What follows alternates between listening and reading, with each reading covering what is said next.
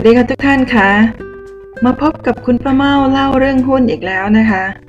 วันนี้ตรงกับวันจันทร์ที่ 18 พฤษภาคม 2563 ค่ะ วันนี้คุณป้าเมาจะนำ 10 เคล็ดลับรวยหุ้นง่ายๆ สไตล์ป้าแอนชัยเบอร์ มาเล่าให้ทุกท่านฟังกันค่ะ คุณป้าแอนเป็นผู้หญิงทำงานธรรมดาธรรมดาคนหนึ่งนะคะ แต่การลงทุนในหุ้นของเธอไม่ธรรมดาเลย นะคะ เพราะว่าเธอใช้เงินเพียงเงินเริ่มเริ่มต้นนะคะเพียง 5,000 บาทขออภัยค่ะ5,000 เหรียญสหรัฐนะคะ แล้วก็เงินก้อนนี้ก็เติบโตขึ้นเป็น 22 ล้านเหรียญ เธอทำได้อย่างไร เดี๋ยวคุณป้าเมาจะเล่าให้ทุกท่านฟังค่ะ คลิปนี้คุณป้าเมาจะตามคำขอของ FC ของคุณป้าเมานะคะ คือคุณจักกริดเทียวมงคลค่ะ คุณจักริดเขียนโพสต์ใต้คลิปคลิปหนึ่งของคุณป้าเมานะคะบอกว่าคุณป้าเมาคะอยากฟังเรื่องป้าแอนละเอียดอีกครั้งค่ะ นี่เข้าใจว่าคุณจักริดคงได้ฟังเรื่องราวของคุณป้าแอน จากช่องทางอื่นที่ไหนสักแห่งหนึ่งนะคะ เพราะว่าคุณป้าเมายังไม่เคยเล่าเรื่องของป้าแอนไชเบอร์นะคะก็เลยวันนี้ก็จะให้ตามคำขอนะฮะ คุณจักริดบอกว่าขอบพระคุณล่วงหน้าค่ะ รักคุณป้าเมาที่สุดค่ะ น่ารักมากขอบคุณมากๆค่ะ คุณป้าเมาก็ตอบว่า ถ้ามีโอกาสจะจัดให้นะคะ หน้านี้เป็นรายชื่อหุ้นนะสิบสิบรายการ พร้อมกับจำนวนหุ้น ราคาณปี 1999 นะคะ แล้วก็เปอร์เซ็นต์กำไรขาดทุน ของคุณป้าแอนชัยเบอร์นะคะซึ่ง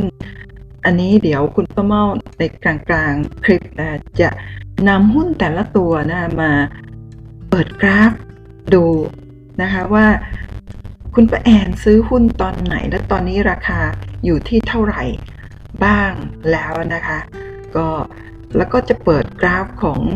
ตลาดหุ้นของอเมริกานะว่าตั้งแต่เปิดมาเนี่ย คือตลาดหุ้นอเมริกานี่น่าจะเปิดมาร้อยกว่าปีใช่ค่ะ เปิดร้อยกว่าปีนะคะ แล้วก็ในร้อยปีประวัติร้อยปีเนี่ยตลาดหุ้นของอเมริกาเป็นอย่างไรบ้าง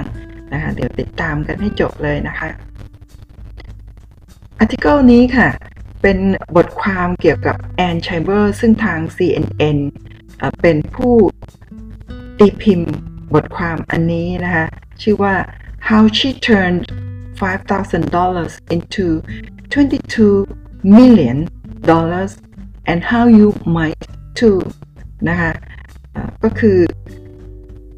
เธอนะคะทำให้เงินก้อน 5,000 เหรียญเนี่ย กลายเป็นเงิน 22 ล้านเหรียญได้อย่างไร แล้วก็ตัวท่านนะผู้ผู้อ่านแล้วก็ผู้ฟังช่องของคุณป้าเมาเนี่ย ก็อาจจะทำ ได้ด้วยนะซึ่งบทความนี้ตีพิมพ์ตั้งแต่วันที่ 1 มกราคม 1996 นะคะ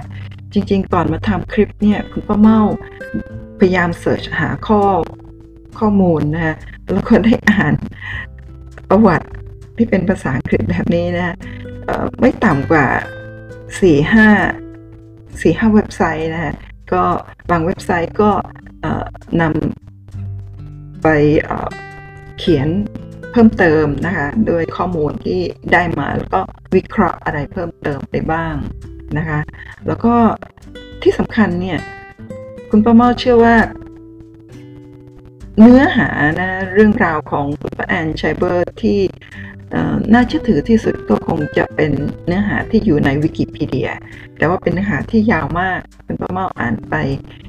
ได้บางส่วนนะคะก็คิดว่าเป็นวิชาการมากเกินไป ก็เลยได้พบข้อความของ CNN ก็คิดว่าเป็นบทความที่ไม่สั้นแล้วก็ไม่ยาวเกินไป แล้วก็ครอบคลุมประวัติของแอนชัยเบอร์ได้ดีนะคะแล้วก็มีการสรุปค่ะว่าเราได้เรียนรู้อะไรนะคะจากเรื่องราวของแอนชัยเบอร์ซึ่งได้คุณประเมาก็นำมาเป็น 10 เคล็ดลับที่เราจะนำไป ใช้นะคะแล้วก็เรื่องนี้ก็คงจะสร้างแรงบันดาลใจให้กับนักลงทุนอีกจำนวนมาก เดี๋ยวตามกันไปเลยนะคะนี่ค่ะจริงๆ บทความนี้เนี่ยคุณป้าเมาแปลเป็นภาษาไทยนะฮะจริงๆ แล้วไม่ได้แปลด้วยตัวเองค่ะใช้ Google Translation ในการแปลนะฮะแต่ว่าพออช่วงที่พอแปลเสร็จ Google Translation แปลให้เสร็จใช่ไหมครับเมาก็ต้องมีการอ่านทวน แต่ปรากฏว่าพบ ข้อความที่แปลแบบ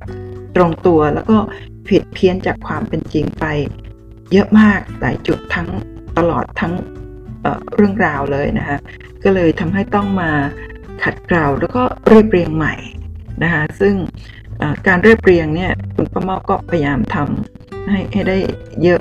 ครอบคลุมเนื้อหาที่ถูกต้องให้เยอะที่สุด แต่ว่าก็อาจจะไม่ได้ร้อยเปอร์เซ็นต์นะคะถ้าท่านพบข้อความ ตรงไหนที่ผิดเพี้ยนแล้วก็ไม่ตรงกับความจริงก็รบกวนให้ช่วยเขียน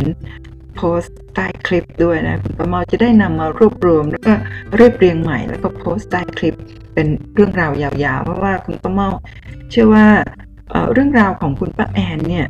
น่าจะยังไม่มีใครแปลเป็นภาษาไทยนะคะ ถ้ามีก็อาจจะมีการสรุป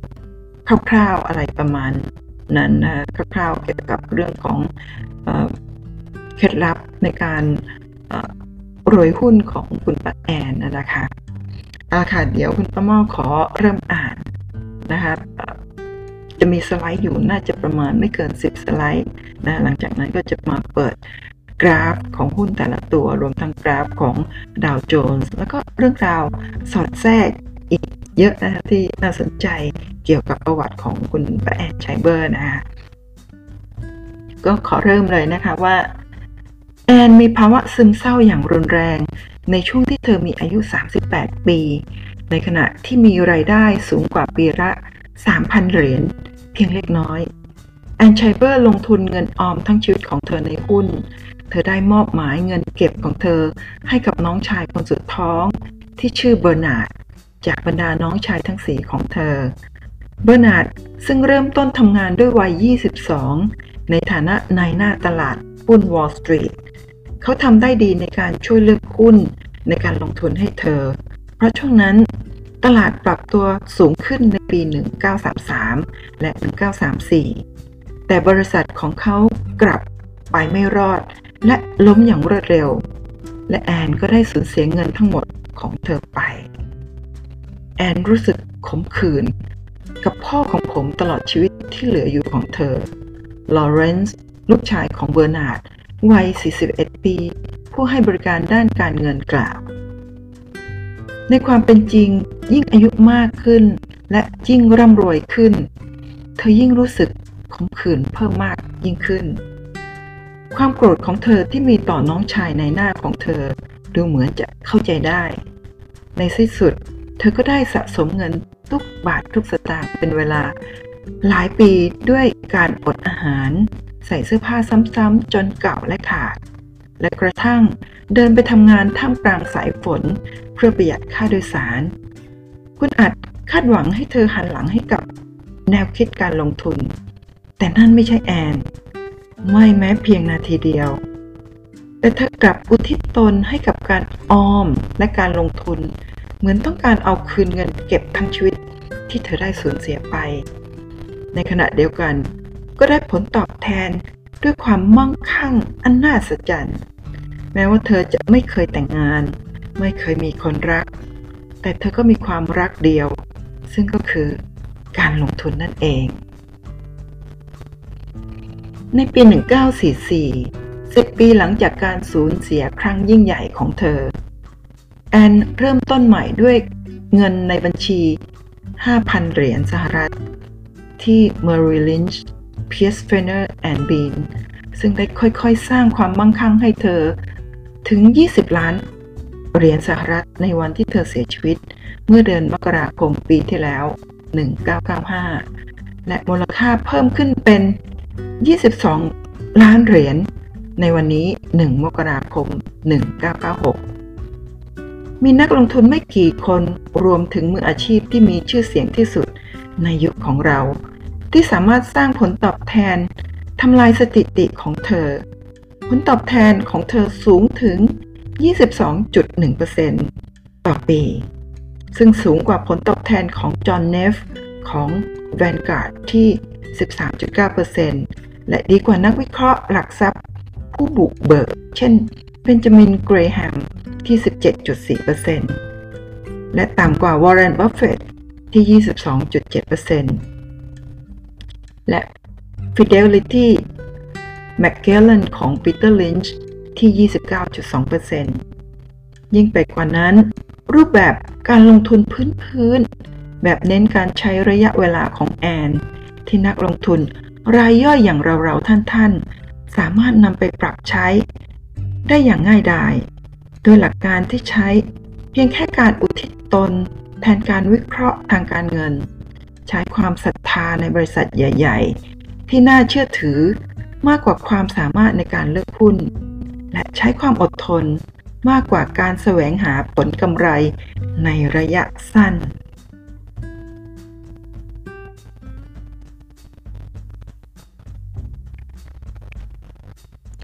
เมื่อพิจารณาจากผลงานของแอน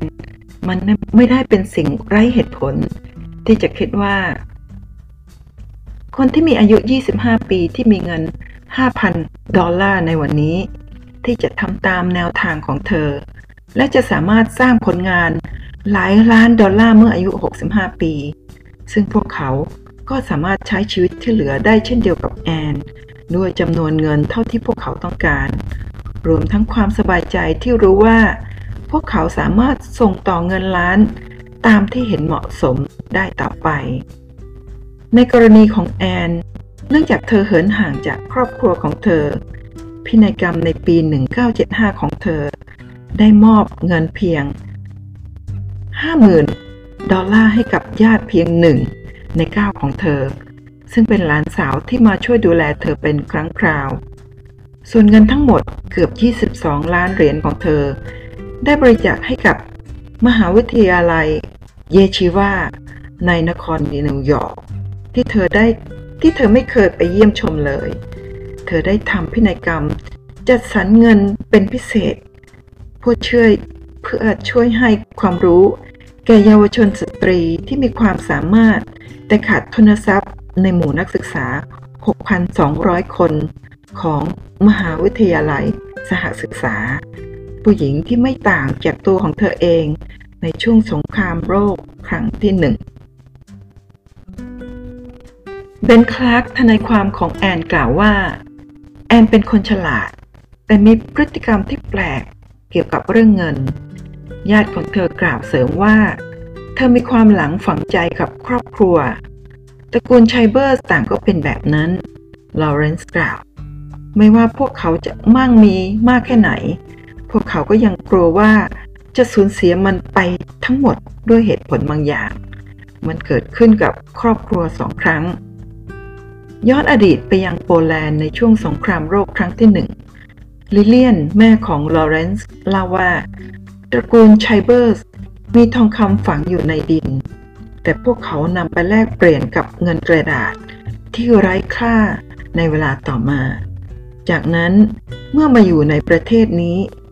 พ่อของแอนประสบกับความสูญเสียในธุรกิจ อสังหาริมทรัพย์อย่างหนัก ก่อนที่จะเสียชีวิตในขณะที่ยังอายุน้อย และได้บังคับให้แม่ของเธอ ต้องทำงานบริหารทรัพย์สิน เพื่อเลี้ยงดูลูกๆทั้ง 9 แทนสำหรับแอนแล้ว ความกังวลความกังวลเรื่องเงินที่ทำให้ช่วงปีแรก ๆ ของเธอมืดมน และยิ่งทวีความรุนแรงขึ้น ด้วยค่านิยมของครอบครัวยุโรป เงินทุกบาททุกสตางค์ที่ครอบครัวหามาได้ ถูกใช้ไปกับการศึกษาของลูกชายทั้งสี่คน ส่วนลูกสาวทั้งห้าคน เพึ่งพาตนเองโดยลำพัง แต่แอนในความเพียรพยายามสูง เธอไปทำงานเป็นพนักงงานบัญชีเมื่ออายุ 15 ปี และใช้ค่าแรงของเธอ พัฒนาตัวเองจนในที่สุด ธอก็เข้าเรียนต่อภาคกลางคืนที่มหาวิทยาลัยเก่าแก่ด้านกฎหมาย มหาวิทยามหาวิทยาลัยจอร์จวอชิงตันในกรุงวอชิงตันดีซี เธอได้เข้าร่วมงานกับหน่วยงานตรวจสอบ และบริการสรรพากรในฐานะผู้สอบบัญชีในปี 1920 และสามารถสอบผ่าน Bar Exam ในปี 1926 ในขณะที่มีอายุ 32 ปี หลายปีต่อมา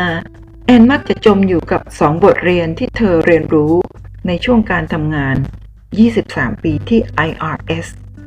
บทเรียนที่หนึ่งเธอสรุปว่า อย่างน้อยตอนนี้ผู้หญิง โดยเฉพาะผู้หญิงชาวยิว มีโอกาสน้อยที่จะเจริญก้าวหน้าในหน้าที่การงาน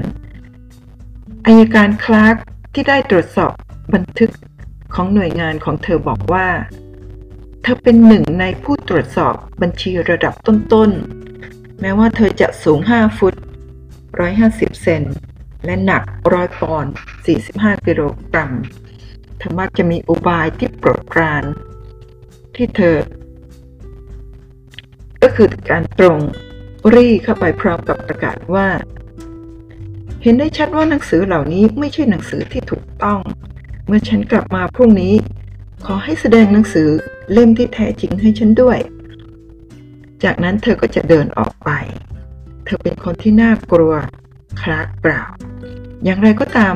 เธอไม่เคยได้เลื่อนตำแหน่งงานเลย เมื่อเธอเกษียณในปี 1943 หรือ 2486 เธอได้เงินเดือนเพียง 3,150 เหรียญต่อปี บทเรียนที่สองที่เธอเรียนรู้ คือเงินที่ได้จากการเครดิตคืนภาษีของคนอื่น ที่ทำให้เธอรู้ว่า วิธีที่แน่นอนที่สุดที่จะสร้างความร่ำรวยในอเมริกา คือการลงทุนในหุ้น ในที่สุด เธอก็ได้ข้อสรุปว่า เธอไม่สามารถทำอะไรได้มากนักในการเปลี่ยนแปลงอคติของผู้อื่น แต่เธอสามารถทำอะไรได้มากมายในการดูแลตัวเอง แอนเริ่มเก็บเงินออมอย่างบ้าคลั่ง เธอออมเงินจากเงินเดือนอย่างน้อย 80%ครากล่าวตัวอย่างเช่น เธอไม่ได้ใช้จ่ายเงินสองเหรียญเป็นค่าอาหารต่อสัปดาห์ ในสมัยนั้นคุณอาจจะซื้ออาหารเที่ยงเป็นฮอทดอกที่ร้านเนดิกในราคา 15 เซนต์แต่ผมรู้ว่า เธอสามารถหาร้านที่มีราคาถูกกว่า ผมไม่คิดว่าเธอจะใช้จ่ายมากกว่า 2 เหรียญสำหรับค่าอาหารในปี 1985 เช่นกัน นายวิลเลียมเฟย์ผู้เป็นตัวแทนเมอร์ริลลินช์นานถึง 22 ปีกล่าว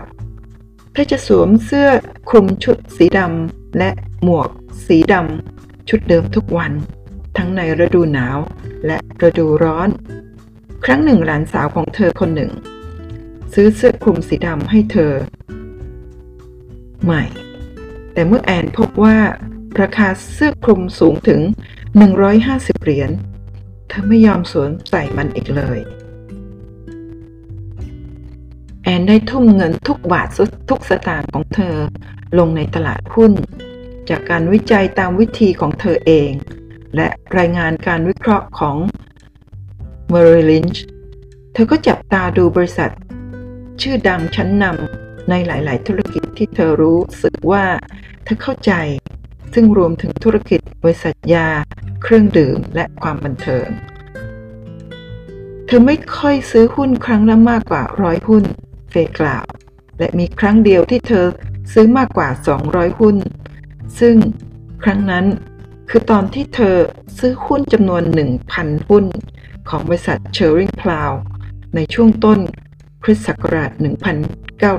1950 ด้วยเงิน 10,000 ดอลลาร์ ในวันนี้เฉพาะหุ้นเชอริงพลาวของเธอมีมูลค่ามากกว่า 3.8 ล้านเหรียญสหรัฐ แอนแทบไม่เคยขายหุ้นตัวไหนเลย แม้ว่าหุ้นนั้นจะดำดิ่งเป็นเวลานานหลายปี ส่วนหนึ่งเป็นเพราะเธอ เกลียดการจ่ายค่าคอมมิชชั่น เธอจะบอกกับผมว่าทำไมฉันต้องสร้างความร่ำรวยให้กับนายหน้าล่ะ ฉันต้องการเพียงแค่ จะซื้อและถือรอคลากล่าว กลยุทธ์การซื้อและการถือของเธอมักจะสร้างคุ้มทรัพย์ให้เธอเสมอหุ้นบางส่วนของเธอ โดยเฉพาะอย่างยิ่งหุ้นที่เกี่ยวกับการบันเทิง ได้สร้างผลตอบแทนระดับพรีเมียมถึง 3-4 เด้ง เช่นหุ้น Capital City Broadcasting ซึ่งภายหลังได้เปลี่ยนชื่อเป็น Cap City Disney เฟกล่าว ในช่วงทศวรรษ 1980 ช่วงที่เธออายุย่าง 90 แอนพบว่า ตัวเองกำลังเผชิญกับปัญหาภาษีเงินได้ ที่สูงขึ้นจากพอร์ตหุ้นมูลค่า 10 ล้านดอลลาร์ ที่มีหุ้นประมาณร้อยตัว ได้สร้างความหงุดหงิดให้เธอไม่รู้จบ ด้วยคำแนะนำของเฟย์เธอได้ตัดสินใจย้ายเงินปันผล 40,000 เหรียญที่เธอรวบรวมในแต่ละเดือน ไปลงทุนในพันธบัตรและธนบัตรที่ได้รับการยกเว้นภาษี และได้รับผลตอบแทนมากกว่า 8%แทน เธอไม่เคยขายหุ้นเพื่อไปซื้อพันธบัตร เฟยกล่าว กระแสเงินสดของเธอเพิ่มขึ้นอย่างมโหฬารจาก 500,000 เหรียญต่อปีเป็นประมาณ 750,000 เหรียญ ในขณะที่ใบเรียกเก็บภาษีของเธอยังคงอยู่ในเช็ค แอนซื้อหุ้น 2 ตัวสุดท้ายในปี 1985 เป็นหุ้นของ Apple และ MCI อย่างละร้อยหุ้น เธอไม่เชื่อใจเทคโนโลยี เพราะเธอไม่เข้าใจในธุรกิจ ดังนั้น เธอจึงต่อต้านการลงทุนหุ้นในกลุ่มนี้ เธอกล่าว นอกจากนี้เธอไม่ต้องการที่จะใส่ใจในการจดจำชื่อของหุ้นใหม่ สิ่งที่เธอจะพูดซ้ำแล้วซ้ำอีกคือ อย่าบอกใครในครอบครัวว่าฉันมีเงินเท่าไหร่ ฉันจะทิ้งทุกอย่างไว้เพื่อการศึกษาเฟยกล่าว และแน่นอน เธอก็ได้ทำเช่นนั้นจริง ๆ บทเรียนของเรื่องราวของแอนชัยเดอร์คืออะไร ต่อไปนี้คือเคล็ดลับการลงทุน 8 ข้อ บวกกับสรุปข้อคิดอีก2ข้อ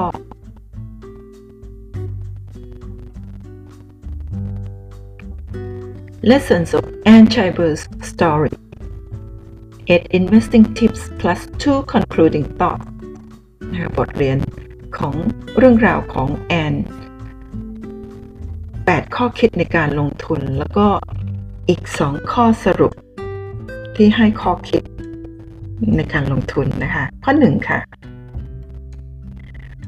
ลงทุนในบริษัทขออภัยลงทุนในบริษัทที่ผลิตสินค้า หรือแบรนด์ชั้นนำเท่านั้น แอนเรียกชื่อหุ้นในกลุ่มนี้ในชื่อแฟรนไชส์ซึ่งเธอหมายถึงบริษัทชั้นนำที่สร้าง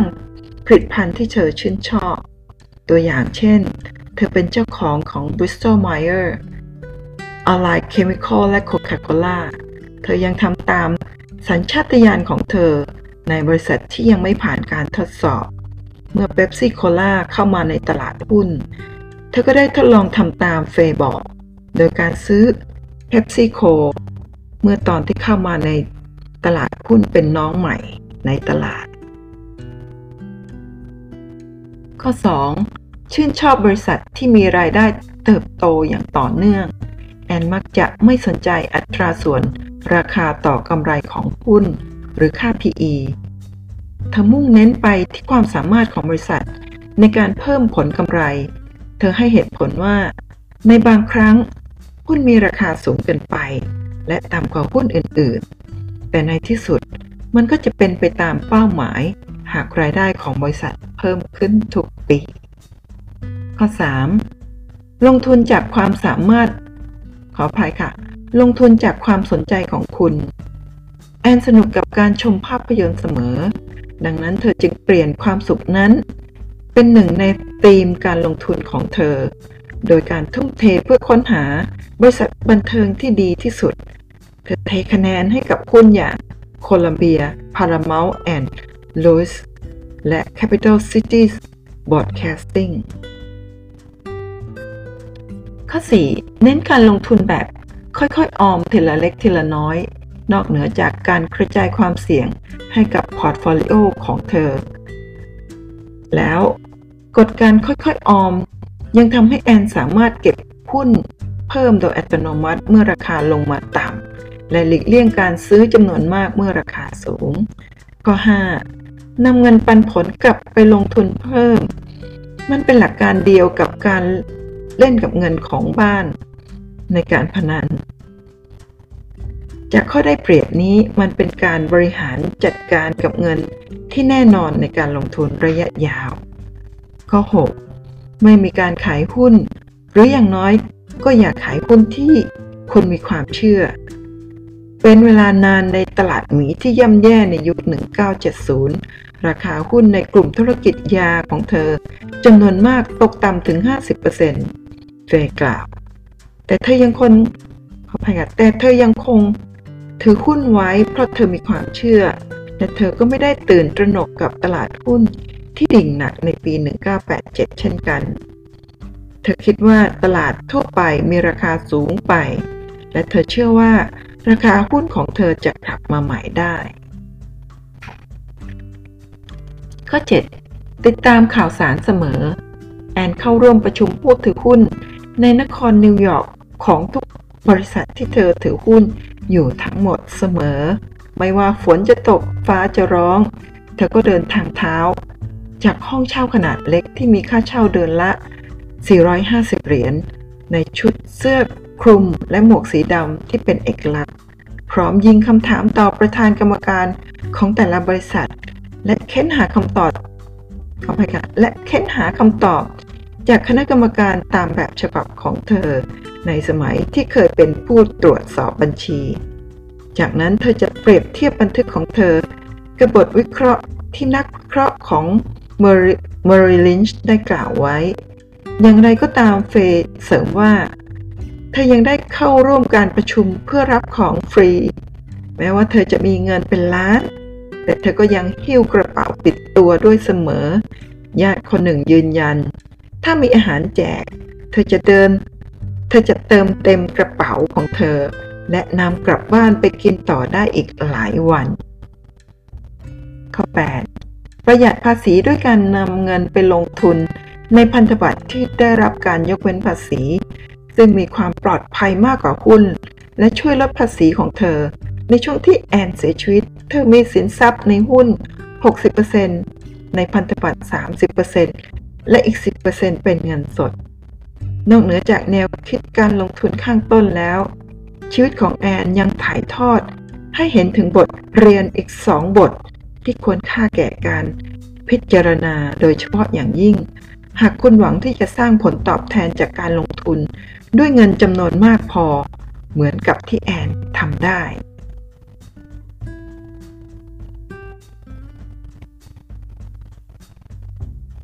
ก็9ขึ้นสู่สังคม ของขวัญแก่มหาวิทยาลัย เยชิวามูลค่า 22 ล้าน ดอลลาร์ของเธอ บวกกับเงินบริจาคอีก 1 0 0 0 0แสนดอลลาร์ที่เธอมอบให้กับกลุ่มการศึกษาของอิสราเอล จะช่วยให้หญิงสาวจำนวนนับไม่ถ้วน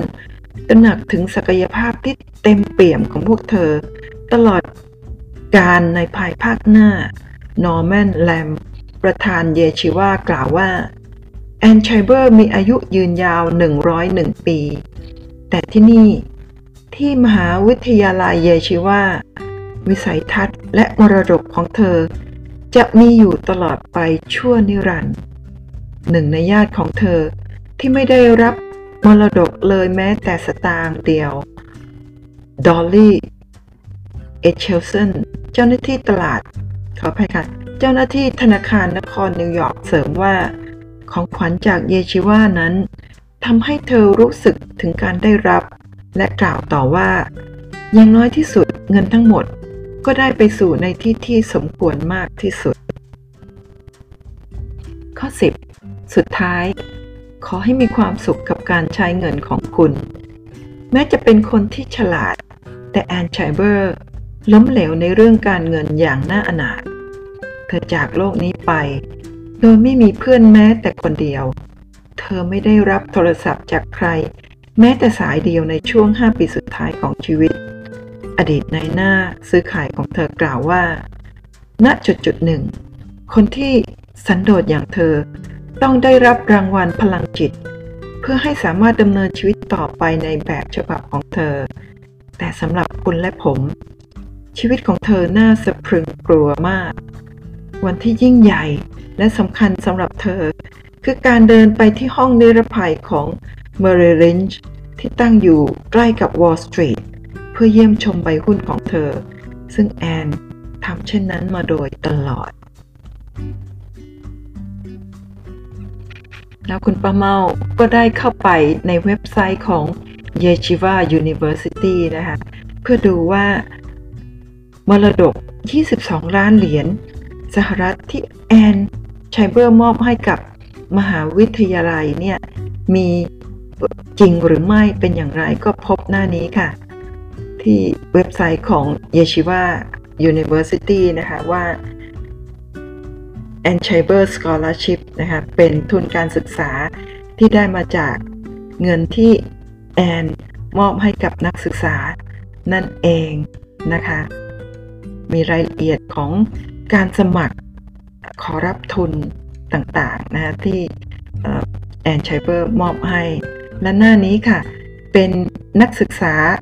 สตรีนะคะที่ได้รับทุนเมื่อปี 2007 นะคะแอนชัยเบอร์นะที่มอบเงิน 22 ล้านเหรียญนนะคะเป็นทุนการศึกษาให้กับนักศึกษาหญิงนะมหาวิทยาลัยมหาวิทยาลัย เยชิวานะเป็นมหาวิทยาลัยของอชาวยิวนะคะซึ่งแอนชัยเบอร์ก็เป็นชาวยิวที่เกิดในประเทศสหรัฐอเมริกานั่นเองนะคะเรื่องทุนการศึกษาของมหาวิทยาลัยในสหรัฐอเมริกาอย่างทุนการศึกษาของแอนชัยเดอร์นะคะ ซึ่งชัยเบอร์ขออภัยค่ะ ซึ่งมหาวิทยาลัยจำนวนมากในสหรัฐอเมริกานะก็จะมีผู้ใจบุญแบบแอนชัยเบอร์นะซึ่งมอบเงินจำนวนมากให้เป็นทุนการศึกษานะคะอย่างลูกๆทั้ง 3 ของคุณป้าเมาเนี่ยก็ได้สมัครขอทุนในลักษณะแบบนี้นะคะกับมหาวิทยาลัยอื่นไม่ใช่ทุนของแอนชัยเบอร์นะคะ ก็ได้รับทุนการศึกษานะตั้ง 3 คนพี่น้องนะตั้งแต่ปริญญาตรีโท แล้วก็ตอนนี้ทั้ง 3 คนก็ได้รับทุนการศึกษาปริญญาเอกนะะลูกชายสองคนศึกษาที่อเมริกานะปริญญาเอก แล้วก็ลูกสาวก็พอจบปริญญาตรี แล้วก็โทที่สหรัฐอเมริกา ตอนนี้ก็ได้ทุนการศึกษาทำงาน วิจัยนะเกี่ยวกับภูมิคุ้มกันในร่างกายของมนุษย์นะคะที่มหาวิทยาลัยในประเทศแคนาดาค่ะ ก็ต้องขอขอบคุณมหาวิทยาลัยต่างๆ ที่ได้มอบทุนการศึกษาให้ลูกๆของคุณป้าเมานะคะเช่นเดียวกับทุนการศึกษาของคุณป้าแอนไชเบอร์นั่นเองนะคะ Stock Portfolio Anne Scheiber's Top 10 Stocks นะคะ อันต่อไปนี้ก็จะเป็นพอร์ตหุ้นของคุณป้าแอนนะที่มีหุ้น Top 10 นะคะในพอร์ตของเธอนะ ซึ่งปกติปรากฏว่าแอนเนี่ยมีหุ้นในพอร์ตนะมากถึงร้อยตัวนะคะซึ่งเป็นพอร์ตหุ้นที่เธอแทบจะไม่ได้ขายเลยนะ ต่อไปนี้จะเป็นหุ้น 10 อันดับแรกที่เธอมีอยู่นะในพอร์ตหุ้นนะคะซึ่ง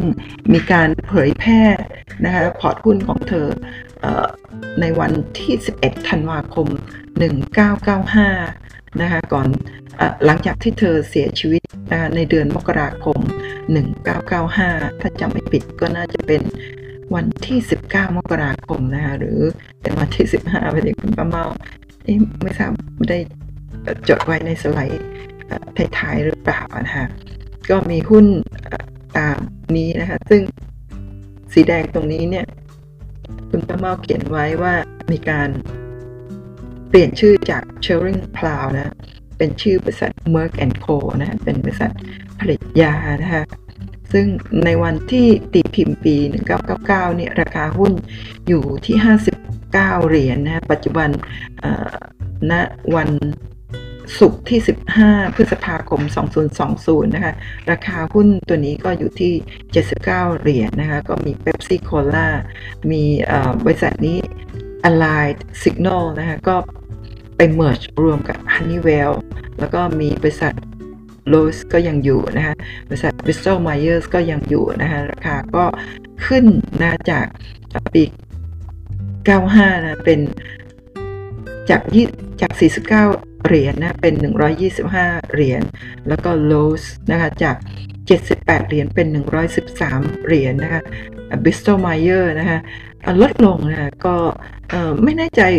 เดี๋ยวถ้าดูกราฟน่าจะหลาย ๆ ตัวนอกจากจะเปลี่ยนชื่อหุ้น merge แล้วก็มีการแตกพาด้วยค่ะ ซึ่งหลังจากแตกพามีจำนวนหุ้นเพิ่มเท่าไหร่นี่ไม่มีโอกาสที่จะทราบนะ เพราะว่าหลังจากที่แอนเสียชีวิตไปแล้วเนี่ยพอร์ตหุ้น ของเธอก็ได้มอบเป็นมรดกให้กับมหาวิทยาลัยเยชิวาไปแล้วนะคะ ซึ่งเดี๋ยวท้ายๆเดี๋ยวคุณป้าเมาจะพาไปดูอีกทีหนึ่งนะคะว่าหุ้นของเธอเป็นอย่างไรบ้างนะคะ แล้วก็แต่ว่าคุณป้ามาไม่ทราบนะ เพราะว่าไม่มีข้อมูลให้เราได้อ่านกันนะว่ามหาวิทยาลัยเนี่ย นำหุ้นของเธอของเธอออกขายเป็นเงินสด หรือว่ายังคงหุ้นอยู่แล้วก็รับแต่เงินปันผลนะคะเพราะว่าในปีก่อนที่เธอเสียชีวิตเนี่ยพอร์ตหุ้นของเธอได้เงินปันผลถึงปีละ 7 50,000เหรียญสหรัฐนะคะเมื่อ 24 ปีที่แล้วนะคะถ้ายังคงพอร์ตไว้แล้วก็รับแต่เงินปันผล คุณป้าเมาเชื่อว่าปัจจุบันนะคะน่าจะได้รับเงินปันผลหลัก ล้านเหรียญสหรัฐแล้วนะคะเพราะว่าเดี๋ยวมาดูกันว่าดัชนีหุ้นดาวโจนส์นะจากวันนั้นถึงวันนี้เป็นอย่างไรบ้างนะคะ แล้วก็มีหุ้น Exxon ซึ่งเป็นพลังงานนะคะบริษัทน้ำมันนะคะตอนนี้ลดลงครับเพราะว่าราคาน้ำมันตกลงมาเยอะมากนะก็อาจจะมีตัวนี้ตัวเดียวจากท็อป 10 ที่ราคาตกนอกนั้นก็ขึ้นไป 2-3 เท่า นะคะจากปี 1995 ค่ะ มาดูหุ้นตัวแรกเลยค่ะ หุ้นนี้ที่มีการ merge รวมกันนะอยู่ในธุรกิจ pharmaceutical หรือบริษัทยานะคะในปี 1995 ค่ะอันนี้ค่ะ คุณประมาก็นำนี่มาแคปให้ดูอีกทีนะฮะ ตอนนั้นราคาอยู่ประมาณนี้ค่ะ ในนี้บอกว่าราคาปี 1995 อยู่ที่ 59 ใช่ไหมคะ แต่พอเรามาเปิดกราฟดู ปรากฏว่าอยู่ที่ 20 ต้นๆอันนี้คุณป้าเมาก็ขอเดาว่ามีการแตกพาคือหลังจาก merge แล้วเนี่ย ก็ทำให้มูลค่าลดลงแปลว่าจะต้องมีหุ้นเพิ่มขึ้นนะคะเพราะฉะนั้นเพิ่มขึ้นอีกจาก 20 กว่า ตอนนี้มาอยู่ที่ 79 นะ เพิ่มขึ้นอีก 3 เท่านะ เพราะฉะนั้นความมั่งคั่งของหุ้นตัวนี้ก็จะเพิ่มอีก 3 เท่า นั่นเองนะเห็นไหมคะ แล้วในอดีตเนี่ยหุ้นตัวนี้คือกราฟนี่จะให้แสดงกราฟได้ประมาณ 19 80 ใช่ไหมคะ ตอนนี้ก็ 40 40 ปีเท่านั้นนะคะดูไม่ได้มากกว่านี้นะคะ ซึ่งจริงๆแล้วเนี่ยแอนเชเบอร์น่าจะซื้อมานานแล้ว แล้วก็บริษัทนี้อ้อ ก็ตั้งมานานแล้วกัน1891นะอันนี้เป็นประมาก็แคปมาจากประวัติของบริษัท แล้วก็เอามาแคปมามาแปะไว้ตรงนี้ จริง ๆ ในหน้ากราฟจะไม่มีข้อมูลนี้ไม่มีข้อมูลนี้ อันนี้คุณป้ามามาแปะเพิ่มนะคะต่อไปค่ะเ p ปซี่โคลานะคะก็เช่นเดียวกันนะ1995 ราคาอยู่ต่ำนะตรงนี้น่าจะประมาณน่าจะ 10 เหรียญนะปัจจุบันราคาอยู่ที่ 135 นะคะก็เพิ่มขึ้นมาอีกสิบกว่าเท่านะเพราะฉะนั้นตรงนี้ถ้ายังไม่ได้ขายหุ้นนะถ้ามมหาวิทยาลัยรับเป็นหุ้นพอร์ตหุ้นไปทั้งหมดแล้วยังไม่ขายโตอีกสิบเด้งเลยนะคะเนี่ยทำให้ความมั่งคั่งของคุณป้าแอนจะต้องเพิ่มเห็นไหมคะราคานิ่งอยู่เนี่ยแล้วก็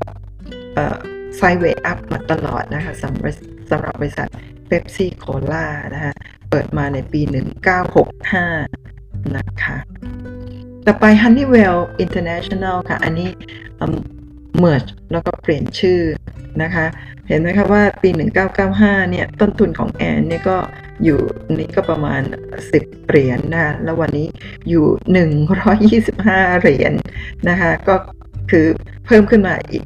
ประมาณ 10 เท่าเช่นกันนะคะนี่คือความมั่งคั่งที่จะเพิ่มขึ้นนะคะ Honeywell เป็น multi national conglomerate นะก็เป็นบริษัทลงทุนข้ามชาตินะบริษัทนี้มีมาเปิดสาขาในประเทศไทยด้วยนะคะเมื่อ 20 ปีที่แล้วค่ะเปิดเพื่อที่จะรองรับนะตอนนี้โครงการ ECC ใน ชลบุรีอะไรประมาณแบบนี้นะคะบริษัทโลสนะคะก็ออกเสียงถูกหรือเปล่าไม่ทราบ เป็น retail company ค่ะ ค้าปลีกนะในปี 1995 ราคาอยู่ตรงนี้ค่ะ ก็น่าจะต่ำกว่า 10 เหรียญนะ ปัจจุบันอยู่ที่ 113 เหรียญค่ะ ทุกท่านก็ 10 กว่า 20 เท่าอีกแล้วนะ ที่เติบโตมาบริษัทนี้ก่อตั้งในปี 1921 นะคะ ต่อมาค่ะ Bristol Myers นะคะ เป็นบริษัทยาค่ะ Pharmaceutical นะรู้สึกว่าคุณป้าแอนจะชอบบริษัทยาเป็นพิเศษนะคะ ในปี 1995 ค่ะ ราคาอยู่ต่ำกว่า 20 เหรียญ ปัจจุบันอยู่ที่ 64 เหรียญนนะคะ ตัวนี้ ไม่แน่ใจว่ามีการแตกพาหรือไม่นะคะเพราะว่าราคาขึ้นมาแค่สามเท่าซึ่ง 3-4 เท่า ถ้าต่ำกว่า 20 เหรียญน่าจะประมาณตรงนี้ก็ประมาณ 17-18 เหรียญก็เพิ่มขึ้นมา 3-4 เท่า ซึ่งไม่น่าเป็นไปได้นะตรงนี้น่าจะมีการแตกผ่าถ้าแตกผ่าก็แปลว่าคุณป้าแอน จะมีจำนวนหุ้นมากกว่านี้นะคะอืม ก็ความมั่งคั่งก็เพิ่มมาก บริษัทนี้ก่อตั้งในปี 1887 ค่ะ นานมากเลยนะ เกือบเกือบ 200 ปีนะได้ไหมคะเนี่ยต่อไปโคคาโคล่าค่ะก่อตั้งในปี 1892 นะฮะ ปี 1995 ราคาก็อยู่ประมาณน่าจะ 15 เหรียญ ตอนนี้อยู่ที่ 45 เหรียญ อันนี้คุณป้าเมาก็เชื่อว่ามีการแตกพาด้วยเช่นกัน นะคะก็คงจะมีหุ้นมากกว่านี้ความมั่งคั่งก็เพิ่มมากขึ้นด้วยเช่นกันนะคะ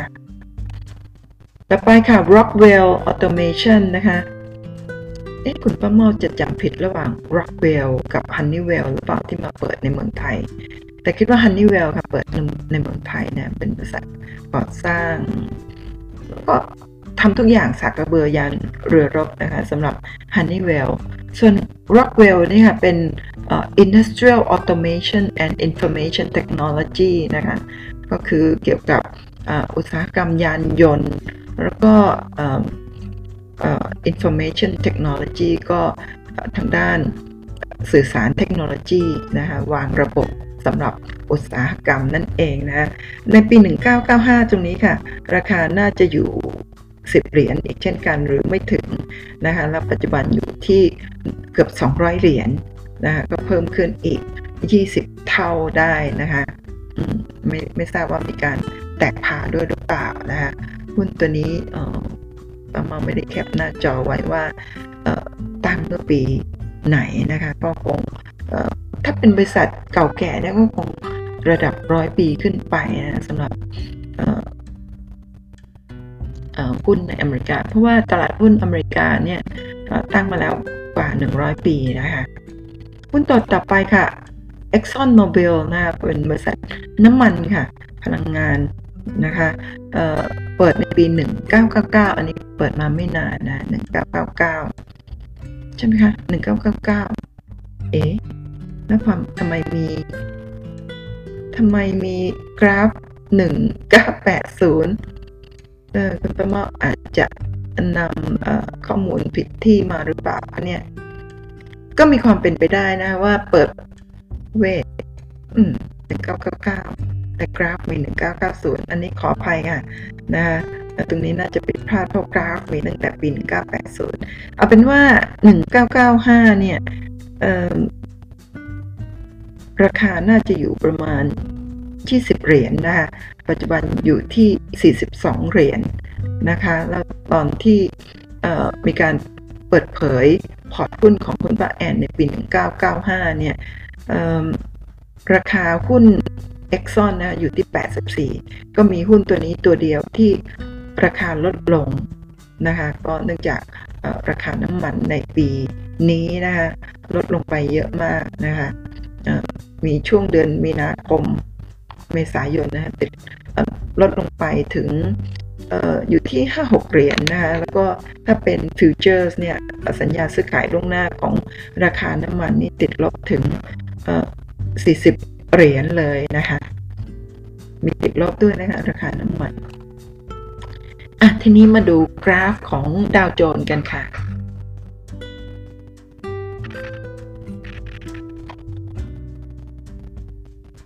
เป็นประวัติ นะคะประวัติศาสตร์ 100 ปีของดาวโจนส์นะคะซึ่งตรงนี้ค่ะเริ่มต้นที่ปี1915 นะคะจริงๆ ตลาดหุ้นดาวโจนส์เนี่ยก่อตั้งในปี 1896 นะคะมาถึงวันนี้ก็คิดเป็นกี่ปีคะเนี่ย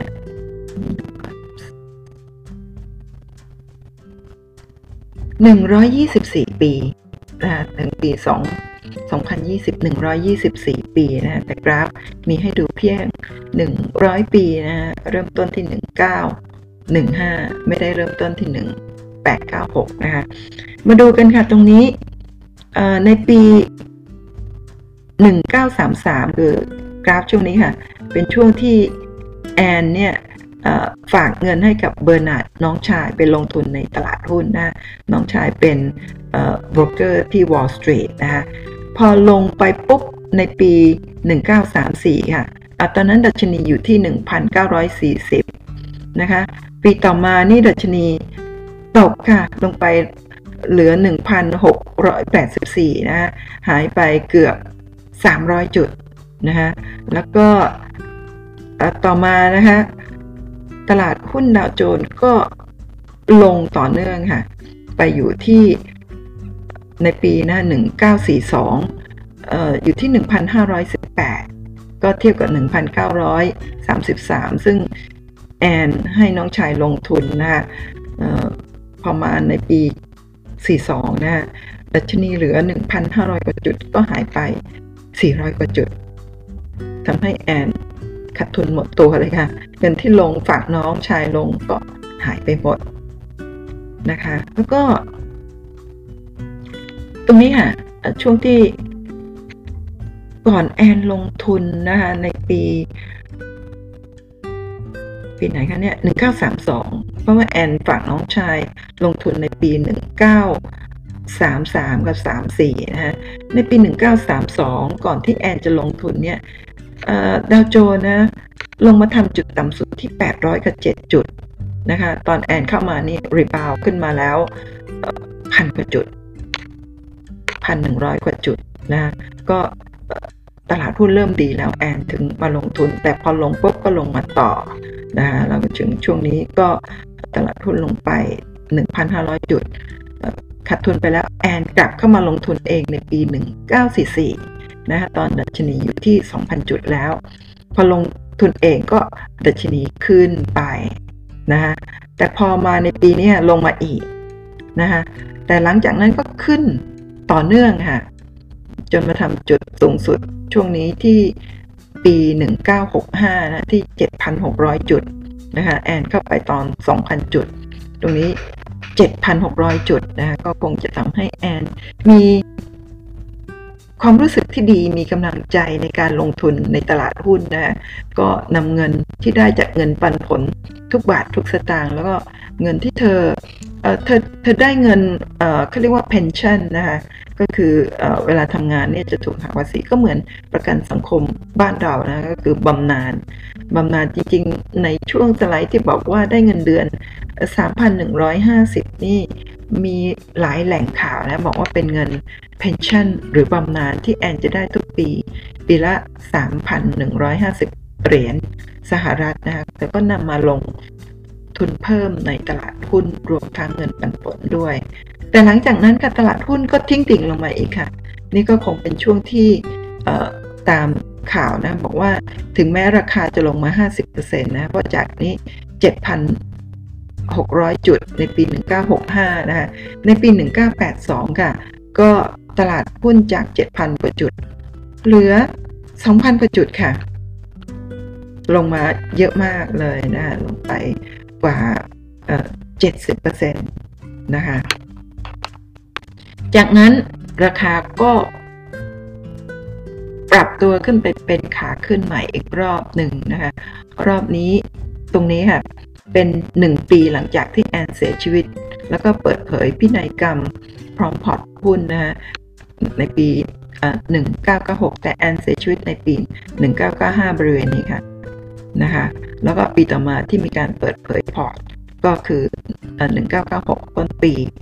นะคะเป็นปีที่แอนเสียชีวิตแล้ว หลังจากนั้นตลาดหุ้นดาวโจนส์ก็ขึ้น ตรงนี้ก็มาทำจุดสูงสุดในปี 2000 ที่ 1,600 กว่าจุดอะขออภัยกัน 16,600 กว่าจุดนะคะ ตอนแอนเสียชีวิตก็ประมาณนี่ค่ะ8 9,000 8,000กว่าจุดบริเวณนี้นะคะแล้วก็พอแอนเสียชีวิตปุ๊บนะคะในปี 2000 คือ 4 ปีต่อมาเอาขออภัยกัน5ปีต่อมาเนี่ยตลาดหุ้นดาวโจนส์เพิ่มขึ้น 2 เท่าค่ะ จาก 8,000 กว่าจุดในปีที่แอนเสียชีวิตเป็น 8,000 เป็น 16,000ก็2เท่านะคะหลังจากนั้นก็ลงมาเจอ subprime crisis ในปี 2008-2009 บริเวณนี้นะคะมาทำจุดต่ำสุดที่ 8,000 จุด 8,500 กว่าจุดนะคะก็คือจากจุดสูงสุด 16,000 ในปี 2000 ตอนในปี 2008-2009 นะคะช่วงที่มีแฮมเบอร์เกอร์คริสิสนะคะก็ลงมาอีก 50%หลังจากนั้นก็เป็นขาขึ้น มาตลอดนะคะจนมาทำจุดสูงสุดอีกครั้งหนึ่งนะ all time high ในปี 2020 นะคะ เมื่อเดือนมกราคมต้นปีที่ 28,000 จุด เอ๊ะแต่คุณประเมาคุณคุณว่ามี 29,000 แต่ว่าพอดีนำเมาส์ไปคลิกนี่ไม่ขึ้นมา บางทีมันอยู่ติดกันมากเนี่ยคลิกไม่เจอเลยนะคะ ก็เจอสูงสุดที่เดือนมกราคม 2020 ที่ 28,000 จุด แต่จริงๆประเมาคุณคุณมีถึงสองสองหมื่นเก้าพันจุดนี่ไม่ใช่สองไม่ใช่สองหมื่นแปดพันจุดที่ทำออทามไฮแต่ว่าก็ใกล้เคียงนะคะแต่วันนี้ค่ะ วันที่ 15 พฤษภาคม 2020 นะคะ ดัชนีก็ตกลงมานะจากออทามไฮตอนนี้มาอยู่ที่ 23,600 กว่าจุดนะคะลงมาแล้วประมาณ 30% ได้นะจากวิกฤตโควิด -19 นะที่ยังไม่มีทีท่าว่าจะหยุดการแพร่เชื้ออแล้วก็มีวัคซีนมารักษา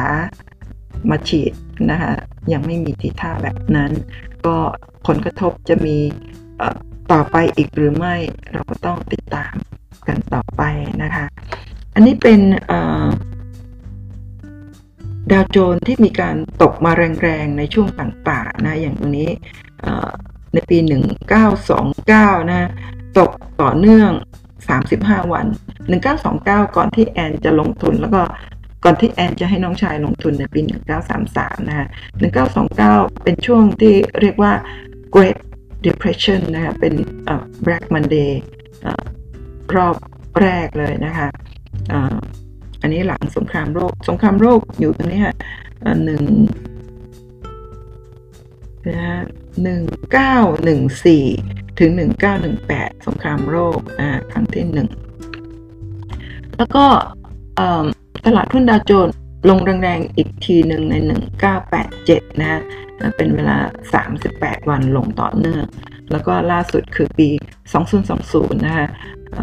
16 วันลงต่อเนื่องนะก่อนที่จะกลับขึ้นไปใหม่นั่นเองนะคะ อันนี้ก็เป็นประวัติสรุปของแอนชัยเบอร์นะเกิดปี 1893 นะคะ แล้วก็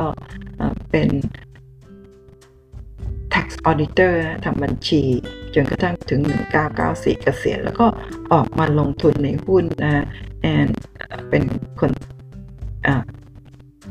โสดนะฮะแล้วก็เป็นคนที่มีความประหยัดมัธยัสถ์มากๆนะ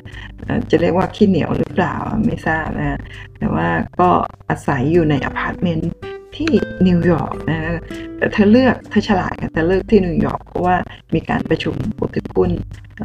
ที่นิวยอร์กนะแล้วหุ้นหลาย ๆ ตัวก็อยู่ที่นิวยอร์กทำให้สะดวกกับเธอในการเดินทางนะฮะเธอก็ใส่เสื้อผ้าชุดเดิม นะคะเป็นเวลา 50 ปีชุดเก่าแค่ไหน เธอก็ใส่ขาดวินเธอก็ใส่นะคะขนาดหลานสาวซื้อชุดคลุมมาให้ใหม่นะเธอยังไม่ยอมใส่เลยค่ะเพราะว่าพอทราบราคา 150 เหรียญก็ไม่ใส่นะคะนะคะก็สรุปตามนี้ในเรื่องของแอนชัยเบอร์นะคุณป้าเมาเชื่อว่าหลายท่านได้ฟังแล้วก็คงจะ มีได้รับแรงบันดาลใจนะในการที่จะเข้ามาลงทุนในหุ้นนะไม่ว่าท่านจะเป็นนักลงทุนมือใหม่นะคะมนุษย์เงินเดือนนะคะหรือว่าท่านที่เกษียณแล้วนะเพราะว่าแอนเริ่มลงทุนตอนที่เธอเกษียณแล้ว เช่นกันนะคะตอนอายุ 51นะคะแอนยังทำได้แล้วก็เทคนิคง่ายๆของเธอ 10 ข้อที่คุณประเมาคุยให้ฟังแล้วเนี่ยมันไม่ยากเลยนะนี่คุณประเมาไป Wall Street ไปตลาดหุ้นอเมริกามาวันนั้นคิดว่าจะได้เข้าไปชมที่เขาเคาะระฆังปรากฏว่าเขาไม่ให้เข้าค่ะ บอกว่าต้องมีบัตรอะไรก็ไม่ทราบคงเป็นต้องเป็นสมาชิกถึงจะเข้าได้เข้าไม่ได้คุณป้าเมาก็เลยขอถือโอกาสถ่ายรูปนะคะกับอาคารตลาดหลักทรัพย์แห่งอเมริกาดาวโจนนั่นเองนะก็ ได้ไปสัมผัสเขาเรียกว่าอะไรฮะสัมผัสบรรยากาศรอบด้านของของ Wall Street มาแล้วนะคะสำหรับท่านที่สนใจวิธีการเล่าเรื่องของคุณป้าเมานะคะก็อย่าลืมกดติดตามกด subscribe ไลค์แชร์ช่องคุณป้าเมาเล่าเรื่องหุ้นนะคะเพื่อที่จะไม่พลาดการติดตามคลิปแบบนี้อีกนะคะสำหรับวันนี้ก็ ขอจบแต่เพียงเท่านี้ ขอให้ทุกท่านโชคดีในการลงทุนนะคะ พบกันใหม่คลิปหน้าค่ะ สวัสดีค่ะ